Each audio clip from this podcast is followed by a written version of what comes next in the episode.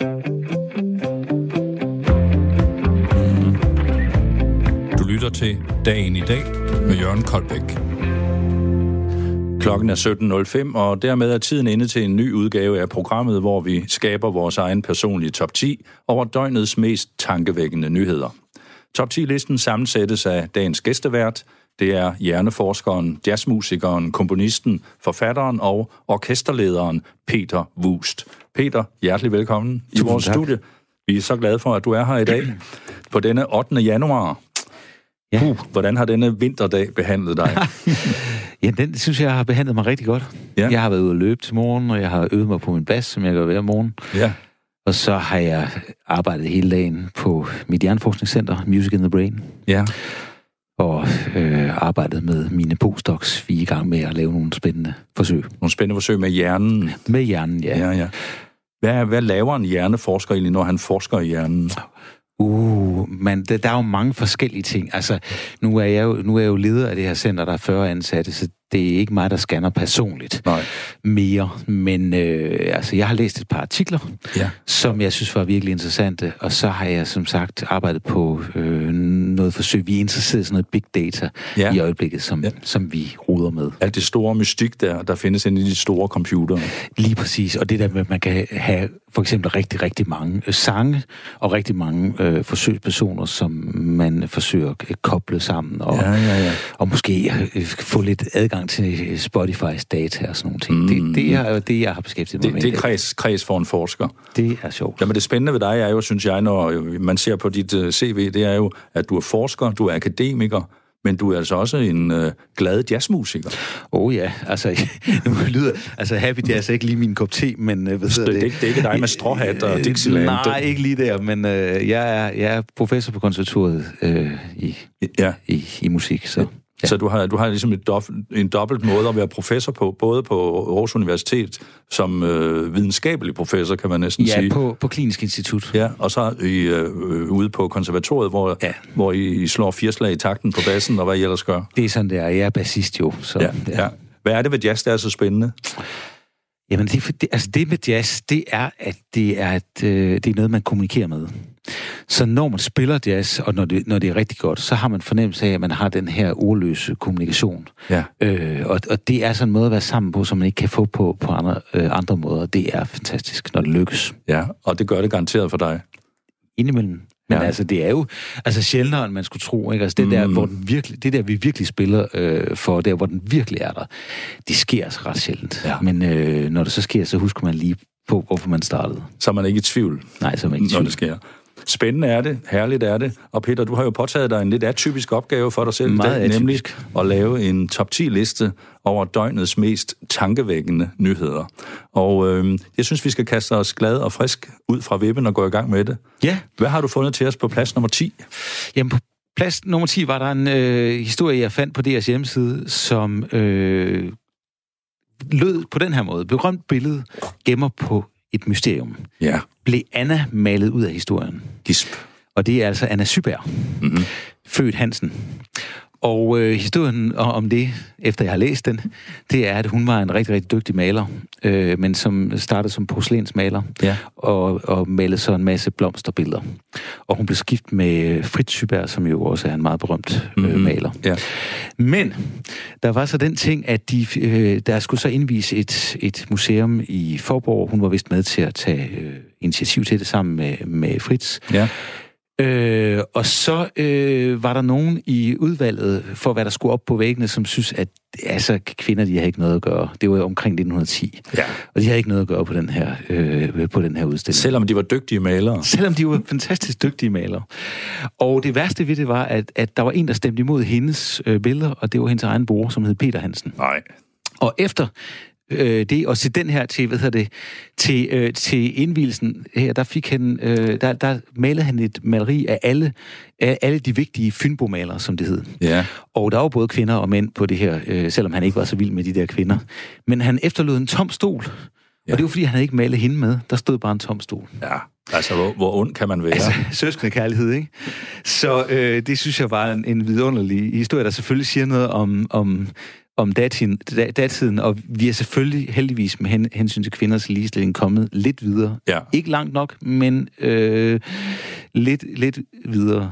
Det er faktisk et fantastisk billede. Vi så det lige herude på iPad'en før, Ja. med en fantastisk samling af flotte mennesker. Der sidder faktisk også nogle meget flotte kvinder, flot malet i forgrunden. Det gør Og nemlig. bagved står alle de seriøse mænd og øh, ser betydningsfulde ud. og så er der den der tomme stol til højre. Ja. Ja. Og jeg synes, det, det, det, der er så sjovt ved den her historie, er jo øh, i virkeligheden subtiliteten i det her. Ikke? Altså, det er da virkelig mega, mega provokerende, at han har malet den her, hvad det, den her stol uden hende. Og Ja. man skal jo kende hende, selvfølgelig. Man skal vide, hvordan hun ser ud. Og så, så det er en meget subtil måde at gøre det på. Ja. Og det, det, det faldt jeg alligevel lidt for. Kan vi, kan vi tillade os at sige, at vi to faktisk synes, hun så ret godt ud, da vi så et fotografi af hende? Helt sikkert. Ja. Meget smukt. Ja. Hvad, hvad fortæller sådan en historie, hvis vi, hvis vi jagter den fra i dag? Kan vi bare sige, jamen, sådan var det jo i gamle dage. Ja, men den fortæller jo også noget om, øh, hvad hedder det, den for, fortæller jo sådan set også noget om den her øh, øh, hedder det, kamp mellem kønnene, som jo øh, øh, blusser op øh, heldigvis øh, fra tid til anden, øh, og som fl- heldigvis flytter det en lille smule, men mm. så går det også lidt tilbage en gang imellem. Ja. Og altså, øh, for mit vedkommende som leder af et, af et grundforskningscenter, så er det jo sindssygt vigtigt, at vi får, øh, vi sørger for, at kvinderne også får plads, fordi vi har brug for alle talenter. Ja, og ja, ja. Jeg skulle hilse at sige, at mine kvinder er ikke de, de dårligste. Og jeg til, det ved vi jo, det er jo 12-tals piger, piger, og det er jo dem, du er det. ansætter op hos dig. Ja, ja, vi har også brug for nogen, nogen som ikke er 12-talspiger, men som anderledes, ikke? Ja, ja. ja. Men jeg så faktisk en opgørelse for nylig, der viste jo, at det stadigvæk er en ret lille procent øh, kvindelige kunstnere, der er repræsenteret på vores museer. Det er, det er sikkert rigtigt. Ja. Øh, jeg har ikke tænkt så meget over det, men selvfølgelig må det være sådan. En, en tankevæk, tankevækkende historie Ja, at starte vores øh, top 10 på. Øh, et tilbageblik til en tid, hvor der kunne komme en tom stol ind på maleriet i stedet for en kvinde. Interessant. 10. pladsen er hermed noteret, Peter, og øh, lad os gå glad videre til plads nummer 9. Jamen, der skal vi så ikke se tilbage i tiden, men skue frem i tiden. Fordi øh, der er den her historie, der lyder på den her måde. Nu Ja. kan du købe din billet til Northside for 250 kroner. Men den gælder først i 2049. Ja, Northside Festivalen, musikfestivalen. Northside Festivalen i Aarhus. Ja. Øh, og, og det, Hvordan skal man forstå det? Ja, altså, jeg ved det egentlig heller ikke rigtigt, men i hvert fald det, som jeg tænkte, da, da med det samme tænkte, det er, at vidste med at leve til den tid, der er alligevel 30 år ude i fremtiden, ikke? Ja. Øh, men selvfølgelig, sådan er det ikke sikkert, at unge mennesker øh, øh, tænker nødvendigvis. Øh, de er jo udødelige, når de er 20, ikke? Det ved man jo, når vi, ja. når vi er unge, det er vi jo samtidig, og så er vi udødelige. Ja. Så, Ja. ja. så, så, men, men altså, jeg, jeg vil så også sige, øh, jeg, jeg, jeg tænkte så på, hvilket liv har jeg egentlig lyst til at leve øh, til den tid? Ja. Og jeg vil helt sikkert ikke leve et liv, hvor jeg, hvad hedder det, øhm, hvor jeg ved præcis, hvad jeg skal på den dato, på det tidspunkt. Øh, Så jeg vil ikke købe den billet. Det, det altså af, af samme grund. Altså, hvis, hvis jeg skal nogen vej, så skal min, min kalender være mindre, Ja. mindre fuld, end den er nu. Du vil ikke lægge dig fast til, på en dato i juli måned 2000, og- eller 2049? Ej, jeg synes, det ville være meget deprimerende at tænke på. Ja, ja. Øh, og så vil jeg så sige, at ud fra den forskning, som vi jo bedriver, der vil det nok også være en ret dum idé, fordi alle de resultater, som... At der er faktisk lavet en del forskning om, i forhold til, hvad vi bedst kan lide, øh, og, og noget, som altid bonger ud, det er, at vi kan bedst lide det musik fra dengang, vi var i teenageårene. Ja.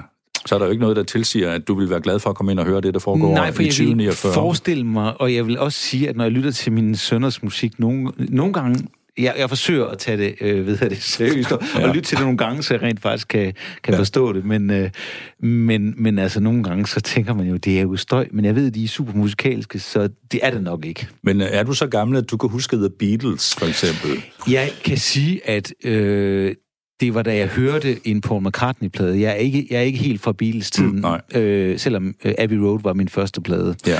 Men øh, det var en Paul McCartney-melodi, øh, der, der gjorde, at jeg tænkte, det her, det er det største, jeg har oplevet i, i mit liv. Jeg skal beskæftige mig med musik resten af mit liv. Ja. Så, øh, så det, det er jeg. Øh, så det vil i hvert fald være... Øh, altså, og Abbey Road er stadigvæk meget, meget højt på min liste over, over, over plader, som jeg, som jeg holder af. Ja, og, og der er det vel egentlig meget sjovt, at der skifter man ikke mening, øh, som, som tiden går. Eller Nej, gør man? altså, man, man, lærer jo, man lærer jo lidt, men det sjove ved det er, at der er både et bump der, når man, når man, når man ser altså på den musik, man godt kan lide der ved ved det tidspunkt, hvor man har været i teenageåren. Men så er der et bump 30 år før, og det er faktisk det musik, ens forældre har hørt. Nå ja. Øh, øh, det skal helst være sådan, man har glemt, at det er dem, der har hørt det, Ja, ja, skal ja. det siges. Det fortrænger vi. Men det fortrænger man. Men, men hvad hedder det? Øh, det? Det er faktisk en, der er en ret interessant sammenhæng der mellem, øh, øh, hvad vi ved, skal, altså, mellem det musik, vi kan lide, og så vores alder. Ja. Så øh, det, er- den er meget sikker. Og vi, og vi henter typisk noget, noget, vi kan lide i fortiden, snarere end i fremtiden. Ja, altså der sker også sådan en glidning over tid. Faktisk kan vi, øh, vores tempo går lidt ned Ja. med, med tiden. Vi kan bedre lide ting, der er lidt langsommere, jo ældre vi bliver. Der er- sker faktisk også en glidning hen imod klassisk musik Ja. øh, øh, øh, over tid. Så Ja. det er jo nok derfor, at klassisk musik får så meget støtte. Det gør det jo virkelig, fordi det er de gamle, der bestemmer. Det er lige præcis det. det ved vi. Nå, men Peter, vi, vi, skal ikke, vi skal ikke regne med at se dig på Northside Festivalen Nej. i 2049. Ja, og som det, jeg, det, det ved jeg så ikke. Det kunne jeg håbe på, men, øh, men jeg vil i hvert fald ikke bestemme mig for det nu. Det synes jeg også er tidligt. Og så vidt jeg forstår historien, er det i virkeligheden noget, der er affødt af en tankegang om, at man gerne vil have unge mennesker til at tænke lidt fremad, blandt andet på deres pensioner. Og så sige, her kan man for eksempel betale nu, så har man indbetalt en slags oplevelsespension til Det er en, forfærdeligt en, fjern- deprimerende. en, en deprimerende tanke. Det er bare en deprimerende tanke. Skal vi ikke, for, skal vi ikke forlade den? Jo. Og så fastholde vores interesse for fortiden, fordi i det her program, der kigger vi jo også lidt bagud, og nu vil vi lige høre nogle nyheder, der er 20 år gamle. Nyhederne for 20 år siden, den 8. januar år 2000.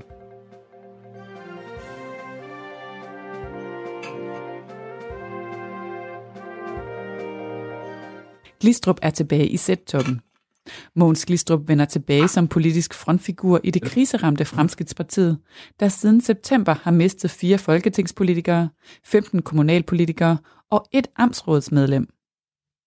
I Kalifornien er en mand, som kastede sin svigermors hund ud fra en altan på anden sal, blev dømt 6 måneders fængsel for dyrplageri i Kalifornien. Den 21-årige mand kastede hunden ud under et skænderi, han havde med sin ekskone og sin eks-svigermor om børnebidrag til datteren. Hunden, der brækkede to ben, er siden blevet aflevet. Og så er der gjort klar til kamp om årets brudilpriser. I går blev de nomineret offentliggjort, og ligesom mange andre biografgængere synes også de københavnske filmjournalister, at Susanne Biers Den eneste ene og Mifunes sidste sang var blandt de to bedste film i 2019. Du har lyttet til nyhederne for 20 år siden, den 8. januar år 2000.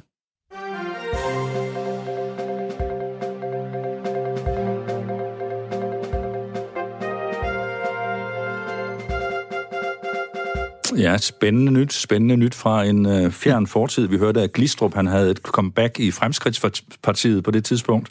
Og så var der jo også filmnyt her til sidst. Det var der. Mifunes. Ja, det synes jeg var en, en fantastisk film, og Ja. jeg var en stor øh, til, eller hvad hedder det, stor fan af Søren Krav Jacobsen. Ja.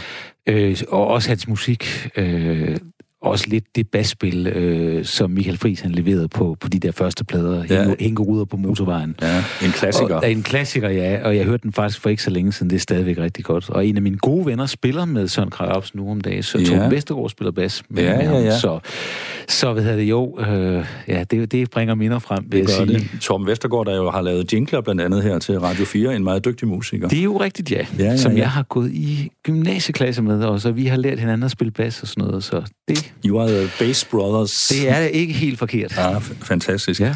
Kan du huske de film? Kan du huske, da vi så de film i sin tid, Mifunes sidste sang og Den eneste ene? Der, Mm. der synes man, der var sket noget, noget nyt i Danmark. Det var der, det var jo øh, de der dogmefilm. Det, det var det, og, og det var jo så interessant, fordi de måtte for eksempel jo ikke have øh, musik, med mindre der var levende musik på sættet. Nej. Og, og det kan jeg faktisk godt huske fra min Funes sidste sang. Der var, øh, der spillede de sådan, der var en flamenco-gitarrist og sådan et orkester, der spillede der. Det Ja, var, ja. Øh, det var faktisk ret sjovt. Ja, ja, ja. Lyden var håbløs, men øh, det, det er jo det, der sker, når man går... Men det var jo et alvorligt benspænd for en musiker øh, som dig at konstatere, at her er der en film, hvor der ikke er noget rigtig lækker filmmusik i. Ja, det, det ved jeg faktisk ikke, fordi det, som er det, er det værste, jeg kender fra film, det er, når der står et orkester og spiller, og så kan jeg bare se, at bassisten er et helt forkert sted, Ja. og de mimer. Det er de jo blevet meget, meget mere opmærksom på, filmskaberne, så nu om dagen, der er de faktisk ret gode til at, at fake den. Så det, den går ikke længere, længere den der Nej, fake it till you make it, som det siger i USA. Den går ikke længere. det er dejligt at se. Det er godt at se, ja. Peter Wust, vi skal videre med din uh, top 10 lister, og vi er nået til 8. pladsen. Ja, og der fandt jeg den her øh, historie, der går sådan her. Josefine Fox stiller op som politisk leder for Alternativet. Ja. Josefine Fock. Jeg ved faktisk ikke rigtig, hvem det er. Jeg har vag... Jeg tror, hun var øh, næstformand, eller, ja. eller er måske næstformand. Men, men det er jo sådan set ikke det, jeg ved, det, der var det, som jeg tænkte på, da, da jeg ved, det, så den. Det var, jeg vidste, hvordan det kommer til at gå for Alternativet. Fordi, mm, yeah. altså, der er jo det der når man har en meget karismatisk leder, som Uffe Elbæk øh, jo er, og leder var han, så, øh, så er det jo altid spændende at se, om de kan overleve partierne. Fordi hvis man ser tilbage i tiden, så Fremskridtspartiet øh, gik jo godt ned ad bakke og yeah. forsvandt jo også. Og yeah. Erhard Jacobsens parti, Centrumdemokraterne, der skete jo det samme. Yeah. Så de her meget øh, stærke og øh, spændende ledere, det er ikke altid, at de formår at få skabt et stærkt parti omkring sig. Nej, det bliver spændende at se, om man kan finde en samlende figur. Det er vel nærmest det, der kan være problemet. Ja, ja, og det, det, det forstår jeg også. Altså, det, så det var sådan set den tanke, jeg fik. Men, men så synes jeg jo også, altså, øh, det er jo interessant at, at tænke på alternativet, fordi det, for, for en i min alder, så er det jo helt urealistisk politik. Ja. Men jeg synes jo alligevel, de har været et frisk pust på den måde, at de har, øh, de har vendt øh, hvad hedder det, problemstillingen om. Øh, og det synes jeg faktisk, der var behov for. Øh, det er der stadigvæk behov for, fordi øh, det, det, de jo har, har, har gjort, det er, at de har sagt, hvis vi nu skulle have alle midler i verden, hvordan ville vi så indrette øh, samfundet? Ja. Og så ser vi bagefter, om, om vi har økonomi, eller vi kan skabe et råderum til det. Ja. Og det er jo egentlig modsat, hvad de fleste hvad hedder det, øh, partier normalt gør. De siger, hvad er rammen, og hvad skal vi så gøre inden for den ramme? Ja. Og jeg synes egentlig, det er vigtigt at tænke på den anden, anden måde. Sådan tænker jeg jo også som forsker. Øh, jeg tænker, hvad er det, hvis jeg, altså uanset hvad jeg har øh, til min rådighed af midler, hvad vil det sjoveste, jeg kunne forske i, være mm-hmm. nu? Og hvad vil være det mest skældsættende, det der ja. virkelig flyttede noget? Ja, så det synes du er positivt ved Alternativet? Det, altså, det de, synes jeg faktisk at de har tænkt stort, eller utopisk, eller mærkeligt, eller hvad man skal altså, sige? jeg vil synes, det var forfærdeligt, hvis alle partier tænkte på den måde, fordi sådan tror jeg ikke, at samfundet kan, kan fungere. Men, men jeg synes, det har været interessant. Og så har de selvfølgelig helt sikkert sat det grønne på. De har, de har sejret sig selv af helvede til, kan man sige, med ja, det grønne, ja. ikke? Fordi ja. det er jo på alles øh, øh, lister nu om dagen. Ja, ja, så, så, så, det, øh... så du, er du enig, når øh, Alternativet siger, at det var sådan set dem, der opfandt, at vi skulle være rigtig grønne i Danmark? Øh, det ved jeg faktisk ikke, fordi jeg synes, vi talte om det i min øh, folkeskoleklasse allerede dengang, at ja. der, var, der ville blive problemer med miljøet i fremtiden. Ja, øh, og ja. CO2, det har jo faktisk været kendt i utrolig mange år. Øh, så, så jeg ved ikke, om de har opfundet det, men de, i hvert fald, de har i hvert fald øh, taget den op. Ja. Kun, kunne man forestille sig, at... Øh, nu ved jeg ikke, om du har stemt på Alternativet. Vi har jo hemmelig, Ej, har vi har jo hemmelig afstemning i Danmark. Det har jeg så ikke. Kan det, kan, det kan jeg godt afsløre. Men, det har jeg ikke. men nu der de har de der øh, store tanker, utopiske tanker, kunne man forestille sig, at en mand med din baggrund, altså akademisk baggrund, musikalsk baggrund, at, at du kunne finde dig godt hjemme der? Nej, det tror jeg ikke. Altså, jeg, jeg, jeg, jeg skal ikke være politiker. Altså, jeg lever jo af at forsøge søge at øh, være objektiv. Og øh, det tror jeg hurtigt, man mister evnen til som politiker. Ja, man kan, man kan måske sige, at du søger sandheden. Det er jo ikke altid, at det er nummer et i politik. Nej, altså mit favorit politisk program, det er jo Detektor. Ja. Og det tror jeg ikke, det tror jeg, mange politikere synes er et ganske forfærdeligt program. Altså tv-programmet fra Danmarks Radio. Ja, det er så på radio nu, tror jeg. Ja, men, ja, ja. Øh, men altså, jeg kan godt lide, øh, jeg kan godt lide fakta. Ja, og øh, det er samtidig et problem at få fakta helt frem i første række i politik. Ja, altså, men, men jeg synes jo faktisk, at, øh, at Detektor har, har bidraget til, at man kan slippe afsted med mindre, end man kunne engang. Ja, interessant nok. Et, så, øh, et program, der har, der har haft en funktion. Men altså, spørg til side, altså jeg synes jo, i forhold til den øh, udvikling, som politikken har taget, og vores øh, nyheder har taget, der er det jo utrolig væsentligt, at vi forsøger at holde fast ja. i, at der er faktisk nogen øh, nogle ting, som man kan øh, tage stilling til, og der, der, er, der er nogle fakta, som man så godt kan have forskellige øh, øh, holdning til, ja. men der er altså noget, der er rigtigere end noget andet. Ja. Her talte videnskabsmanden Ej, bliver nødt til at sige. Peter Wust. Og her fik vi på øh, en fin 8. plads lidt om alternativet. Du lytter til Radio 4. Ja, vi lytter til dagens uh, top 10 liste over tankevækkende og interessante historier, og det er forskeren, jazzmusikeren Peter Wus, der er nået frem til syvende pladsen. Hvad må vi har der? Simon Kvams nye band er opkaldt efter Danmarks eneste giftslange. Ja, En gift. Hvad er det egentlig, vi har giftslanger i Danmark? Vi har vist en, der hedder en hugorm. ja. Og den er ikke særlig giftig. Nej, og den er heller ikke særlig stor eller lang. Nej, eller... altså, øh, hvad hedder det, det er, det er jo, det var den ene ting, der er at sige om det her, det er, at, altså nu kan jeg forstå på det, jeg har læst her, at Simon vil gerne have noget musik med noget kant. Han vil gerne have sådan en blanding af, jeg tror, han siger Prodigy, og ja. øh, jeg kan ikke huske de andre, men Nogen, det, der river det er lidt. i hvert fald noget, der er rimelig hæftigt. Ja. Og så er hugormen jo selvfølgelig, men, men altså Altså, Simon er også meget dansk og nordisk, så, så derfor passer det måske meget godt. Men, men det er jo lidt en... Øh, det, det er jo ikke, øh, altså, det er jo ikke den farligste giftstang. Nej, men man bliver, man bliver alligevel bange, når man ser den, synes jeg. Ja, ja, det, ude, det, ude, øh, altså... Jeg har sommerhus, og ude i klitten, der kan man jo Ja. godt støde på den. Ja, ja. Al- Altså, man tænker, uh, Ja, jamen det er jeg også. Jeg er også vokset op og har fået fortalt af mine forældre, at jeg må skulle, skulle passe på, når jeg gik i, i lyngen, fordi ja, ja. det er jo der, de er. Ja, og jeg kan fortælle dig endnu, endnu værre en aften i mit sommerhus, hvor jeg sad og måske og småblundet lidt, ville jeg lige gå ud på badeværelset, så tænkte jeg, hvad er det? Der ligger en af mine sokker på gulvet. Jeg tænkte, det er da mærkeligt, jeg har smidt en af mine sokker der, så bøjede jeg mig ned, og jeg havde ikke min brille på, for at tage min sok op, og i det, jeg gjorde det, så bevægede sokken sig. Hvad tror du, det var? Det ved jeg ikke. En hugorm. Så blev jeg bange. Det er klart. Ja, men jeg fik den nedkæmpet, det vil jeg bare sige. Så er det ikke. Men, men, men uh, du, er, du er Simon Kvam fan. Kan vi, kan vi gå så langt? Ja, altså jeg, jeg synes øh, jo faktisk, at... Øh, altså nu er jeg ikke lige i målgruppen for, for Nephew, men altså jeg har virkelig respekt for deres sing-along-kvalitet. Ja. Og jeg har respekt for deres syge tekster. Ja. Øh, og, og jeg synes, han synger helt fantastisk. Det, det, det, øh, det, det gør jeg. Meget distinkt stemme. har. Meget distinkt stemme, ja, men ja. det er egentlig ikke det, jeg har mest respekt for. Mm. Det, jeg virkelig har respekt for, det er hans mod. Altså, han er, han er altså ligeglad. Ja. Så laver han øh, hvad hedder det, humor øh, med drengene fra Angora, og får det vældig, vældig godt. Ja. Altså, Pim van der øh, ja. Ja. Det er jo altså, det Ja. er jo et moment i dansk humor, ikke? Ja. Øh, specielt måske deres øh, indrømmelse af doping efter Bjørn Ries-skandalen der. Den, den glemmer vi ikke. Ja, den var sgu godt nok morsom. Ja. Men altså, øh, men, men så har han jo også, ved det, lavet te- teater øh, med gamle danske sange, som ja. han, han har fornyet. Øh, Og høj, Øh. højskolesange og ting og sager. øh, lige ja. præcis, Ja. øh, så, som har gået på Aarhus Teater jo. Ja, og, ja. øh, Kommer op igen. kommer op igen. Ja. I den forbindelse skal jeg faktisk holde et lille foredrag Ja. så, øh, om musiks indvirkning på vores følelser. Og, Ja, og, øh, og det er et stort emne. det er et stort emne, Ja. det skal vi ind på lige nu. Ja. Men, men altså, øh, og så, men så har han jo også lavet øh, awardshows, og, Ja, ja. Øhm, og hvad hedder det, ja, sidst jeg så ham var i Salling, øh, altså, øh, hvor han var model Ja. for et tøjfirma. Ja.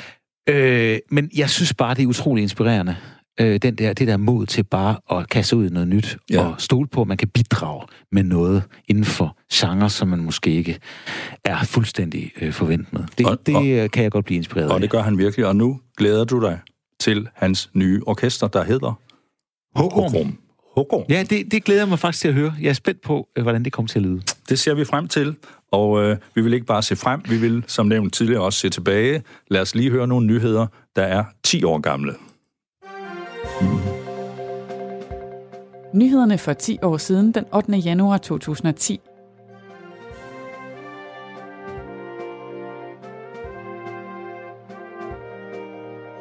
NATO's danske generalsekretær, tidligere statsminister Anders Fogh Rasmussen, satte sig på at vinde krigen mod Taliban-militsen i Afghanistan ved hjælp af soldater fra muslimske lande. Det vil understrege, at NATO ikke er ude i et korstog, mener Fogh Rasmussen. Integrationen stopper ikke ekstremister, skriver Jyllandsposten. For en undersøgelse fra Aarhus Universitet viser, at danske muslimer med radikale islamistiske holdninger er veluddannede, har job og taler rigtig godt dansk. Og arbejdsløsheden får et ekstra hop i 2010.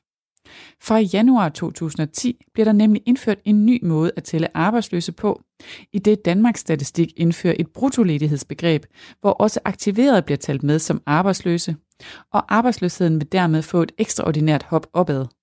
Og så berettes der om biffen, som lokker slikmunde med supersize cola-dunke. 5 liter popcorn og 2 liter cola står nemlig på menuen, når danskerne går i biografen. Mens supermarkederne lover at lægge låg på slikposer i kilostørrelser, vil man i store dele af landets biografer hverken begrænse forbrugerne i at købe usunde varer eller forbyde slikreklamer, som er målrettet børn. Du har lyttet til nyhederne for 10 år siden, den 8. januar 2010.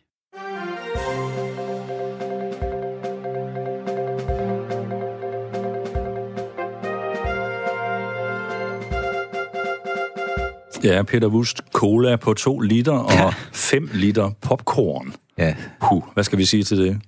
er det ikke godt? Nej.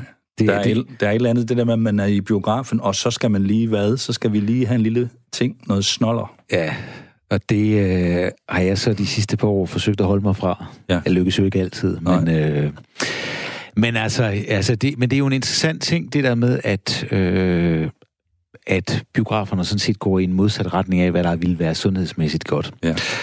Og det er jo sådan set en ting, som jeg hvor jeg synes, at Danmark er rigtig gode. Altså, jeg synes, vi i Danmark er utrolig gode til at holde den her balance mellem, hvad skal staten øh, hvad hedder det, bestemme, og, ja. ja. og hvad, hvad skal være op til, øh, hvad skal være frit.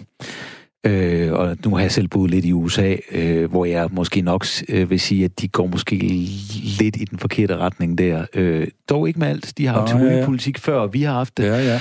Men øh, hvad hedder det? Øh, jeg, jeg synes, vi er ret gode til at holde den her balance. Øh, og det er jo sådan noget, man altid skal tænke over. Man skal altid diskutere det der, fordi ja. hvornår begrænser man den øh, enkeltes frihed øh, unødigt? Så ja, Det er noget, der tyder på, at det ikke lige er i biografen, at friheden bliver begrænset. nej, det kan godt være, man skulle tænke over det der, trods alt. Det tror jeg, man... Peter, lad os høre, hvad du har på 6. pladsen på vores top 10. Ja, den lyder sådan her, vil gå i den samme smoking mere end én gang. Kan man det? Øh, det øh, mener jeg godt nok, at jeg har i hvert fald aldrig haft mere end en. Jeg går aldrig i den. Den er også lidt for lille nu. Ja. Jeg havde den også på til mit bryllup for 28-29 år siden. Den kan du sagtens bære endnu. Ja. Men øh, det er i hvert fald den her, øh, hvad hedder det, Joaquin Phoenix, som øh, er, øh, har købt en, øh, hvad hedder det, en smoking, Ja.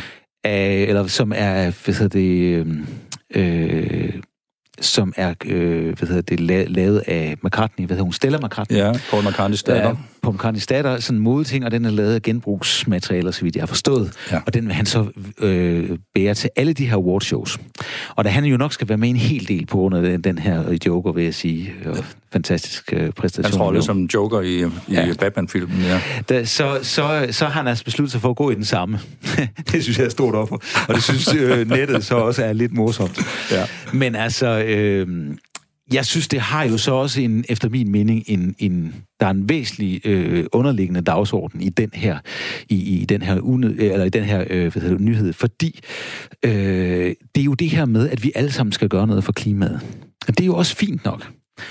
Men jeg hører nok til, til dem, der synes, at vi har talt rigeligt om øh, klima, og vi har jo faktisk talt øh, om det. Altså, jamen, jeg kan, jeg kan huske fra helt min skoletid, Ja, ja, altså, ja, ja. At, at man også talte om det der.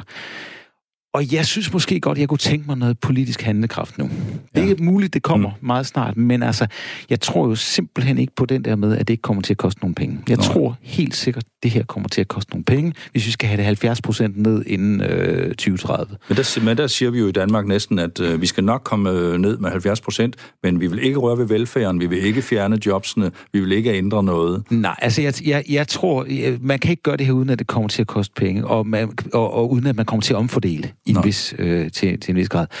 Og jeg tror, øh, det første, man skal ind og se på, det er simpelthen afgiftssystemet. Det er øh, øh, som regel en sikker vinder at få øh, hvad hedder det, øh, adfærdsreguleret øh, gennem afgifter. Det ja. ved vi virker, og det bliver man nødt til.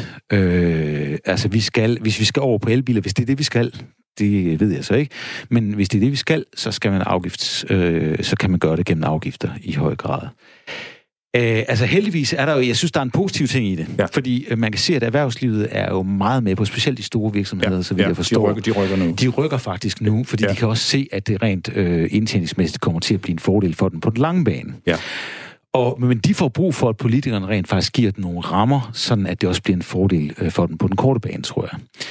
Men, øh, men altså, jeg bliver simpelthen nødt til at sige, øh, vi kan alle sammen godt gøre en hel, hel masse, blive øh, vegetar og så videre, men det, der skal simpelthen noget styring til, ellers Ja. kommer det ikke til at ske.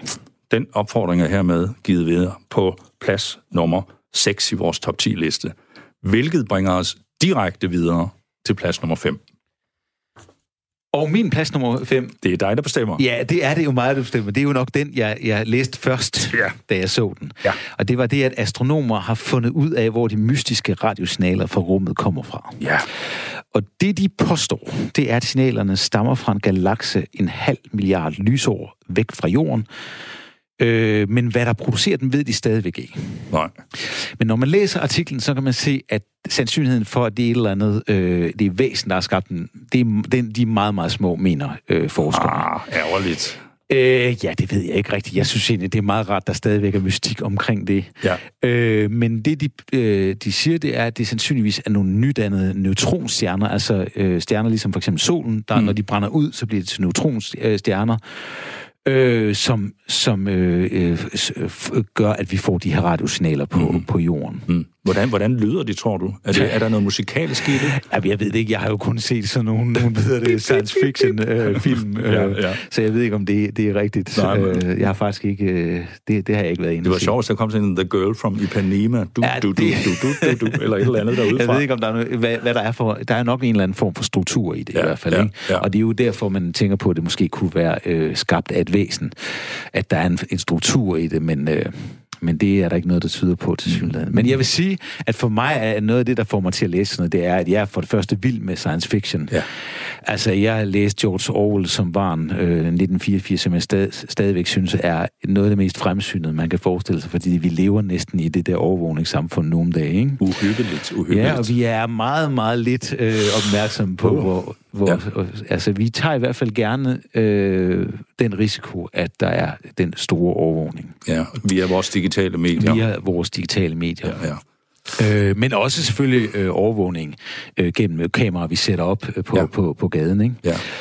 Øh, men, men, altså, men jeg har også læst alle Asimovs øh, science fiction romaner, som jeg er, er fuldstændig vild med. Øh, Så det er jo et hvert signal ude fra rummet, det, det får dig til at spidse Ja, ørerne. det synes jeg er fantastisk. Ja. Øh, og, og, ved jeg det, og min største drøm, altså hvis jeg fik de der, du ved, øh, den der, øh, den gode fe, der kom og spurgte mig øh, om tre ønsker, ja. så, vil, så vil det sandsynligvis være, øh, at jeg vil øh, have lov til at blive sat ned i fremtiden, altså 100 år eller 200 år i fremtiden, og se, hvordan verden egentlig ser ud. Hvad er der egentlig sket med det der fusion? Er, Ja. er, der, er, der, er, der, er, der, er det vir- virket det, eller er det noget andet energi, Ja. vi bruger? Eller, ja, det synes jeg er fantastisk at tænke på. og alt muligt. Ja, flyvende biler måske lige frem. oh, ja. ja. vi glæder os, Peter, vi glæder os, vi glæder os, vi glæder os. det gad jeg godt. Og nu glæder vi os også til lige at komme et lille bitte skridt bagud, nemlig tilbage til nyheder, der er fem år gamle.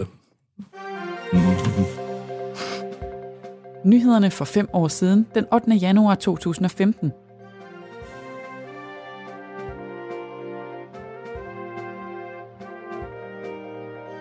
Gårdsdagens blodige attentat på medie i Paris præger dagens avisforsider. Frankrig står samlet i forsvar for demokratiet, og Frankrigs politiske ledere opfordrer alle demokrater til at stå sammen mod islamisk radikalisering. Og storbanker scorer på markedskaos. Faldende oliepris og stigende dollarskurs har givet travlhed i de største danske banker, der spinder guld på kaos, skriver Jyllandsposten. Og så blev det offentliggjort, at den 19-årige danske landsholdsspiller Pierre Emil Højbjerg har lavet sig udleje til Bundesligaens nummer 6, FC Augsburg. Udover lejeaftalen har han også forlænget sin kontrakt med Bayern München med to år, så den løber frem til sommeren 2018. Du har lyttet til nyhederne for fem år siden, den 8. januar 2015.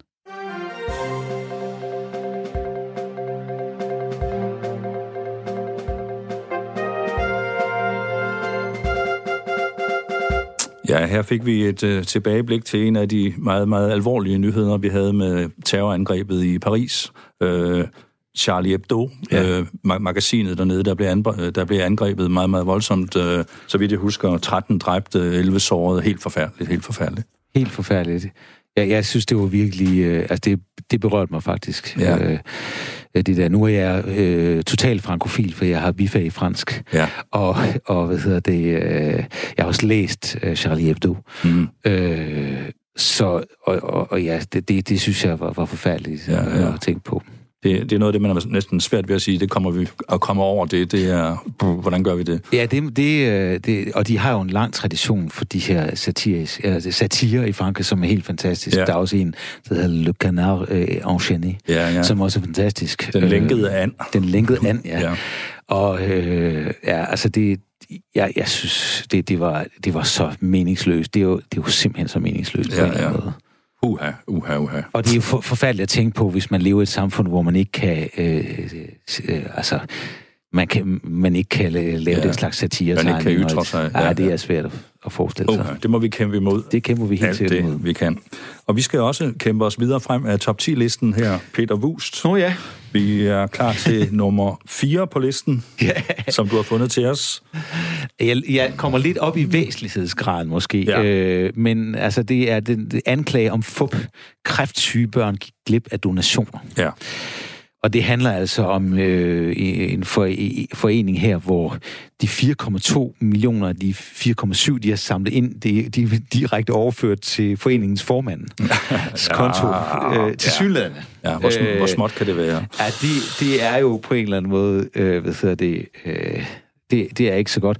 Altså, men jeg vil sige, øh, det er jo ikke så meget den her svindelsag, men det er mere det overordnede, at der er utrolig mange svindelsager i øjeblikket, som ja. de popper op hele tiden. Ja. Og det gælder jo både inden for det offentlige og det private. Øh, altså, der er jo ikke nogen, der har noget at have hinanden øh, at høre. Der er jo både bankskandaler ja, ja, ja. Øh, og Cayman Islands selvfølgelig, og ja, hvidvask, ja. og, og selvfølgelig den her berømte historie om uh, Brita Nielsen. Vores allesammens Brita. Vores allesammens Brita. Øh, ja. Altså, jeg synes, det, det som virkelig gør mig ked af det med alle de her historier, for vi har jo også oplevet det inden for forskning, ja. altså inden for hjerneforskningen faktisk. Øhm, med svindel. Med svindel, ikke? Ja. Og svindel i forhold til, øh, altså vi, det er jo ikke penge for os, men det er jo forskningsresultater, man kan svindle, svindle med, ikke? Ja, ja. Og det er jo det aller, aller vigtigste øh, for forskningen, at vi sørger for, at strukturen er på en måde, så det ikke sker. Ja.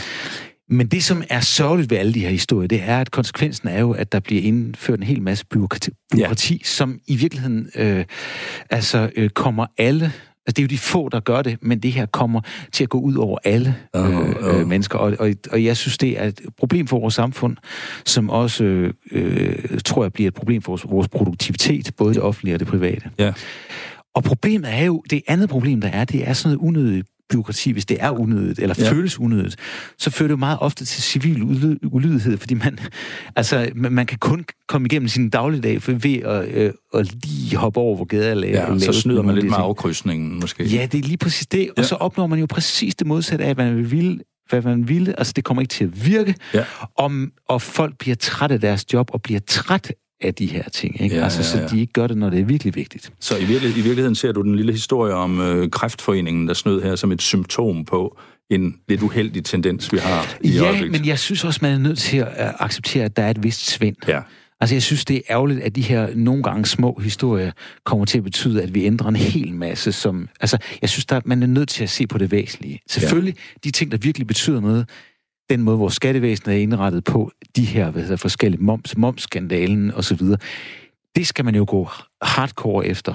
Men, men øh, altså, der er, øh, vi bliver alle sammen mødt af ting, hvor man bare tænker, ej, det er simpelthen utroligt, at den her rejseafregning, den skal igennem fem forskellige mennesker, før, før det kan godkendes på øh, 83 kroner, ikke? eller hvad, den, hvad det nu er.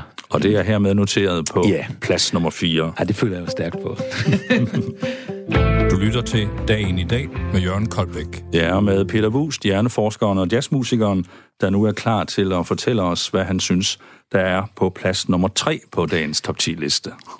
Og igen kommer vi lidt op på væsentlighedslisten. Ja, efter du mening. arbejder deroppe. Ja, og arbejder mig, mig lidt deroppe. Det er måske ikke det, der er det mest mm. tankevækkende, men mm. justitsminister om torturkritik. Det skal ja. ikke være rart at være øh, asylansøger. Øh, altså, det er jo det her med, at øh, vi er blevet kritiseret utrolig meget for, for forholdene på øh, et asylcenter, der hedder Ellebæk. Ja. Fra, øh, hvad hedder det, så vidt jeg forstår, øh, fra øh, EU-side. Ja. Og øh, udover at jeg synes, det giver Danmark et dårligt ry, så synes jeg egentlig, øh, det er ikke så meget det her, fordi man kan jo altid diskutere, hvad skal, hvad, øh, altså i den enkelte sag, hvad skal man gøre, hvad er det fornuftigt at gøre. Men jeg synes, at når vi taler om udlænding, så har der altså i mange år været en meget ensidig fokusering fra både politikere og presse på de her dårlige historier. Og se, når jeg nu sidder som leder af et hjerneforskningscenter, ja. så kan jeg sige, at jeg har jo 60% udlændinge, og dem får vi ved at lave internationale calls, som det hedder, altså opslag, hvor, som de så søger, og så vælger vi de bedste. Ja. Og for at få de bedste, hvis, vi, hvis jeg hvis jeg ikke havde muligheden for at, at hyre udlænding, så ville jeg ikke have muligheden for at, for at lave ordentlig forskning. De er, de er Så- afgørende for dit... Det er øh, fuldstændig afgørende for, at, at mit center øh, kan køre. Ja. Så derfor er det jo meget tit, og de er fantastisk dygtige over på arbejde hver dag og passer deres ting. Og, og derfor er det ærgerligt, at vi altid, og det, det er jo langt hovedparten af de udlændinge, der er i Danmark i virkeligheden, der Ja, ja, gør ja. det. Og derfor er det ærgerligt, at vi altid skal høre om de negative historier. Øh, så, så, og, og, og, og, jeg bliver jo meget opmærksom også på den her skjulte racisme, som vi som danskere måske ikke ser. Mm. Men de fortæller jo alle de her historier, når de skal på udlændingsservice. Ja. Altså den værste eufemisme, der, der er blevet lavet. Ikke? Ja, ja. Øh, men, men hvad hedder det? Øh, øh, altså, øh, eller hvis de for eksempel skal ud og rejse. Altså jeg har, jeg har folk fra Mexico og Colombia. Ja. Og øh, de skal altid, når de skal ud og rejse, så skal de tage barbergrej med i deres øh, kuffert, fordi de skal lige nå, før de skal igennem tolden, så skal de lige nå at barbere sig. Fordi at de har en lidt øh, mørk skægvækst, måske? Det, de, jamen, de, de, de skal jo barberes tre gange om dagen. Øh, øh, sådan er det bare. Der er altså en kulturel forskel, eller en, en, Ja, ja, ja. ja. en forskel der, ikke? Og, og der ved jeg det... Øh, og, og det skal de gøre, for, øh, før de skal igennem tolden, for ellers bliver de med stensikkerhed taget ind. Ja. Og det er jo sådan noget, vi ikke lægger mærke til, men det findes.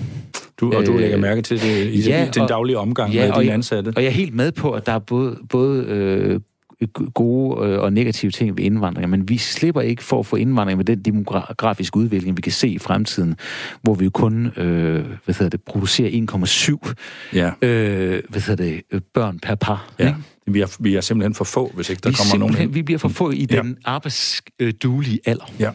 Så der er nogle øh, pladser til forbedringer her. Det er der, jeg synes, vi skal tale om de gode historier også. Det vil vi gøre, og her noterede vi os problemstillingen på plads nummer tre. Og så vil vi for sidste gang i det her program, vil vi lige gå lidt bagud, nemlig et år tilbage.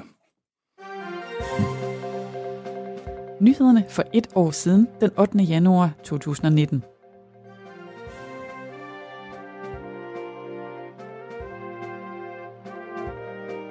Danske elever får topkarakter i EU, skriver politikken. Danske skoleelever ligger nemlig på en fjerdeplads i EU, når det gælder læsning, regning og naturfag, viser en ny rapport. Had mod homoseksuelle får politikere til at slå alarm. Det skriver Berlinske, som har interviewet Bjarke Særslev, der som homoseksuel oplever at blive udsat for ydmygelser og overfald, og ifølge Rigspolitiets seneste rapport er i alt 81 episoder blevet anmeldt i 2017, mens antallet dog skønnes at være langt større. Og så skal tidligere psykiatriske patienter kunne erklæres raske. For med en psykiatrisk diagnose i bagagen kan det være sværere at komme i et job, tage et kørekort eller adoptere et barn, og problemet rejses nu i Folketinget. Du har lyttet til nyhederne for et år siden, den 8. januar 2019.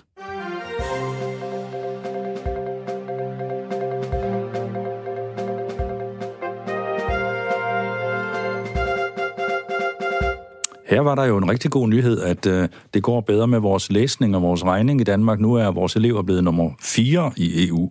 Ja. Er vi glade for det?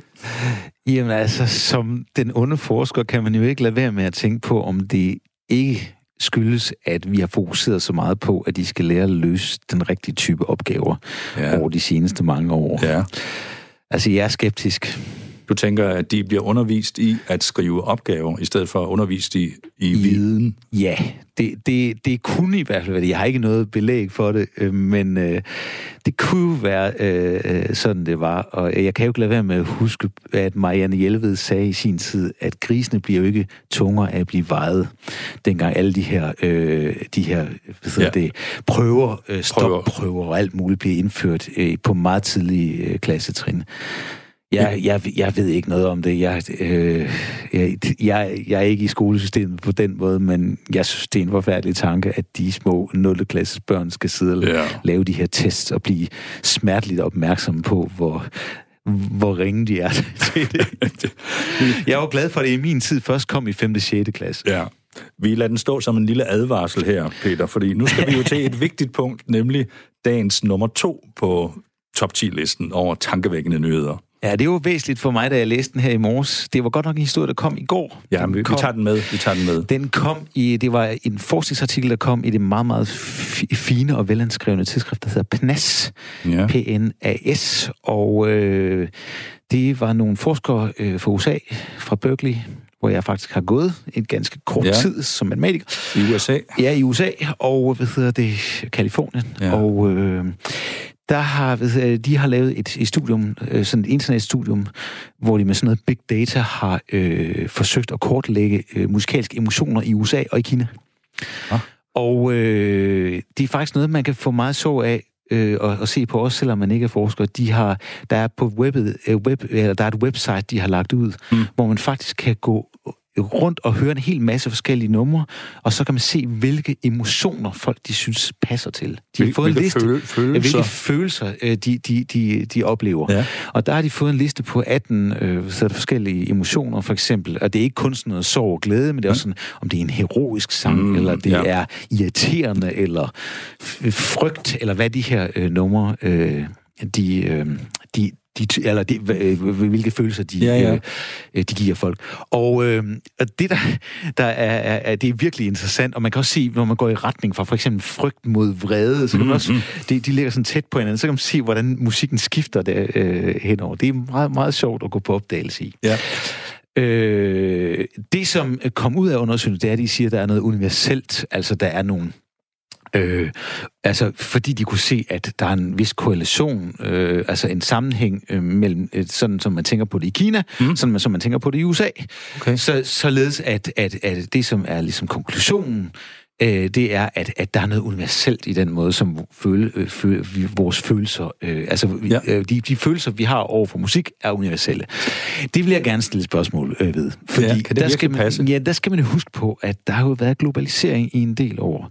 Og i Kina, der lytter de til de præcis samme popnumre, som vi lytter til i Vesten. Ja. Altså vestlig musik har på en måde vundet kampen. Øh, og, og omvendt har vi også via globaliseringen fået, globaliseringen fået muligheden for at øh, lytte til alt mulig musik, så vi er blevet meget mere øh, øh, forstå, vi forstår anden øh, musik Ja, ja, ja. meget bedre. Og hvis man ser på det, der er nemlig nogle, en del forsøg, eller nogle få forsøg, som i stedet for at se på sådan nogle meget store datamængder, er gået til en lille stamme, for eksempel i Ghana. Ja. Ja. En af mine venner, Tom Fritz, var dernede og lavede sådan en undersøgelse. Og han kunne altså se, at den her øh, ghanesiske øh, stamme der, som stort set ikke havde hørt vestlig musik, Ja. ja. de kunne overhovedet ikke kende forskel på, om det blev spillet øh, forfra eller bagfra, eller forvrænget, eller noget som helst. De har ikke lært det endnu. De har ikke lært det nu, og når vi lyttede til deres musik, eller tyskere lyttede til deres musik, så kunne- de heller overhovedet ikke Vi havde heller ikke lært forskel det. på det. Så øh, det er altså det universelle i musik, det er en del. Der er nogle universelle ting ved musik, men det er en lille del af det. Det kulturelle spiller stadigvæk en utrolig stor øh, rolle. Det, det er noget, man får ind med modermælken, ja. Der hvor man er. Ja, det, det gør det jo, og man kan jo bare lytte til et, et, stykke, øh, et, et stykke musik fra Sydjemen. Ja, Ja. man kan godt høre det musik, men Ja. hvad, fø, hvad skal man lige føle ved det, ikke? Nej, nej. Det, altså, Altså- man hører noget lyd i virkeligheden. I virkeligheden. Ja. Og hvad ville jemenitterne, hvad ville de sige, hvis ikke de havde hørt Paul McCartney og Ja, Beatles? de, øh, det, det vil, de vil sikkert også sige noget, noget, noget andet. Ikke? Altså nu kender jeg, nu, det, Sydjemen er bare mit standard eksempel. Jeg ved faktisk ikke, hvordan musik fra Sydjemen lyder. Det, Jeg er også- jeg er også lidt det lyder der. bare dejligt, ordet Ja, Sydjemen. ja. Så der er nogle kulturelle ting, der kommer, der kommer til at skygge for det andet. Det er der. En, en meget interessant indsigt at få her i programmet, Hætter. Tusind tak for det her på anden pladsen. Radio 4 taler med Danmark. Ja, vi taler især med hjerneforskeren Peter Wust, der sidder i studiet lige over for mig her. Og Peter, lad mig lige spørge dig, inden vi kommer frem til nummer et, som jo er dagens clue, højdepunktet. Ja. Er du en stor nyhedsforbruger i det daglige? Øhm, ikke stor, men jeg tjekker nyhederne hver dag. Ja, Det gør jeg. du følger med, om man så må sige. Ja, det gør jeg, og så lytter, har jeg også visse podcasts, som jeg lytter til. Ja, Altså, jeg lytter for eksempel til kampagnesporet. ja, ja. Øh, som jo før var på Radio 24 Ja. øh, som jo handler om for eksempel USA's øh, politik mest Ja, af alt. ja, Så ja. det er sådan, sådan noget, som Så, jeg lytter så, til. så, så nogle specielle ting, du holder, du hold, holder gør øje jeg. med. Ja. Det gør jeg. Ja, ja. Du følger med, men du har i hvert fald fundet spændende historier til os her i dag. Det må Ja. vi sige. Og øh, vi er jo nået til det vigtige punkt, der hedder, hvad er nummer et, synes du? Ja, nu skulle det være tankevækkende. Jeg, Ja. Det her er ikke så meget tankevækkende som frygtvækkende. Men Frygtvækkende. jeg synes sådan væsentlighedsmæssigt bliver man nødt til at sige, at de der iranske missiler, der rammer en luftbase i Irak med danske soldater, Ja. den historie bliver man jo nok nødt til. Altså den, den skal man være blind og døv og øh, ufølsom for ikke, og alligevel at være blevet lidt skræmt af, Ja. da man hørte den i morges. Ja. Øh, Øh, og jeg synes jo, det er uhyggeligt, uhyggeligt, den her konflikt mellem USA og Iran, som nu er, er blevet eskaleret. Øh, og det er jo øh, til synligheden USA's præsident, der har til, iværksat øh, øh, øh, den her konflikt. Jeg ved godt, der er gået en masse forud, ja, og ja. det kan man jo ikke nødvendigvis øh, dømme, men altså, det er vildt skræmmende. Altså, øh, det man jo ikke kan lade være med at tænke som konspirationsteoretiker, hvilket jeg ikke er, Nej. det er, at det måske kunne have noget at gøre med, at der er et præsidentvalg lidt senere i år, og præs, øh, amerikanske præsidenter som regel har højere, højere ratings, når, når, når de er i krig. Øh, det er ikke sikkert, det er sådan. Mm-hmm. Der har jo efter sine været et, et langsigtet ønske helt tilbage fra Obama om at øh, få gjort kål på den øh, ja. iranske general. Øh, øh, men det, som jeg er skræmt over, det er, at jeg ikke er sikker på, øh, hvad der skal ske nu. Altså, jeg synes ikke, der er blevet... Jeg synes ikke, USA har, har rigtig gjort noget for at gøre mig tryg i forhold til, at de har en plan med, hvad der skal ske. Nej, der, der er vel en, en vis usikkerhed, vi fornemmer alle sammen i øjeblikket. Det tror jeg, vi alle sammen fornemmer. Jeg vil så sige, det der var jo var rigtig beroligende, det var, at det ikke ramte nogen til synligheden. Ja. Det her, øh, selvom, Egentlig selvom, mærkeligt, tænker man. Ja, men måske ikke så mærkeligt, fordi jeg tror alligevel, at at Iran tænker, hvad kan vi gøre for at undgå, at vi starter en krig, men i hvert fald at vise over for specielt vores egen befolkning, at det her, det vil vi i hvert fald ikke finde os i. Nej. Og så kunne det måske være en idé at sende nogle missiler afsted, der næsten rammer. Ja, for at bare markere, at man kan godt. Ja. ja. Øh, så det kunne man håbe på, at det, det faktisk er den fortolkning, man skal lægge ned over det her. Øh, jeg tror ikke, vi kan undgå, at der sker en, en vis eskalering i øh, terrorangreb, for Nej. eksempel, øh, over de næste par år. Der kommer til at ske ting? Ja, det tror jeg ikke, man kan forestille sig, at det ikke kommer til at ske. Det, men Charlie Hebdo i Frankrig, det er ikke det sidste terrorangreb Ej, i Europa. men det kan vi vel heller ikke øh, Nej, håbe på, at det er. Det kan vi ikke. Føler, føler du en form for utryghed? Tænker du over det, når du cykler ind her i dag? Tænker du over, at vi er i en utryg verden? Nej, det gør jeg faktisk ikke. Ikke i så høj grad, som jeg gjorde, dengang man talte om atomkapløbet. Ja. Øh, det, tror jeg faktisk ikke, men nu er det måske også bare, fordi jeg, jeg føler mig måske lidt mere oplyst i dag, ja, øh, end, ja. end jeg var dengang. Og ja. jeg, jeg synes trods alt, øh, der er mest at glæde sig over i verdens udvikling. Ja. Selvom vi jo som nyhedsforbrugere er nødt øh, fokuserer på, på de ting, der måske ikke er til at glæde sig over. Det bliver, øh, vi bliver jo ofte beskyldt for os journalister at øh, øh, fixere meget på øh, ulykker, øh, det uventede, det usikre, det utrygge. Og men det er jo de sjoveste historier. Altså, det er jo det, det er. Jeg læser jo også krimier, for eksempel, ikke? og ja, det er jo ja. ikke gode historier, men de er jo sjove at læse. Ja. Der er jo så, et eller andet omkring det. Ja, at, det, det, det er jo... Ja, ja. En, den, det ligger i sagens natur, tror jeg. Som amerikanerne siger, lykkelige mennesker i en lykkelig by. Altså, det giver jo ikke nogen god film, som amerikanerne Nej, det, siger. Nej, det, det, det gør det ikke. Nej. Så, øh, jeg tror nok, det findes, men, altså, men lykke er jo også... Det er jo op og ned, det går jo op og ned, ikke? Ja, ja. Ellers var det heller ikke... Ja. Det, altså, det, det, ved rigtig du, sjovt. Det ved du som hjerneforsker. Jeg ved ikke, om jeg ved det bedre end andre mennesker, men øh, vi kan i hvert fald se, hvordan det ser ud i hjernen. Ja. Ser du optimistisk på fremtiden her til allersidst, Peter? Er, det, er der gode tider forude? Ja, det, det, det er der da, og jeg vil da sige specielt for mit center, vi fik lige en rigtig stor bevilling før jul, så... Øh, ja. øh, Hvad betyder det for jer, I får sådan en bevilling? Ja, men det betyder jo øh, i hvert fald, at, at centret er sikret i en del år ude i fremtiden, øh, og, og det er Danmarks Grundforskningsfond, der har givet den, så det er en rigtig stor bevilling. Ja, ja. Og, og betyder det så, at du skal have flere ansatte oppe i dit uh, Altid. departement? Der? Altid. Og her ved vi jo så nu, at det er både danskere, men også udlændinge, du, det gerne, er det i hvert fald. du gerne vil have ind der. Helt sikkert. Der på stedet. Ja. Så du ser jo i virkeligheden lyst på fremtiden, hvis du ser lige fra i dag?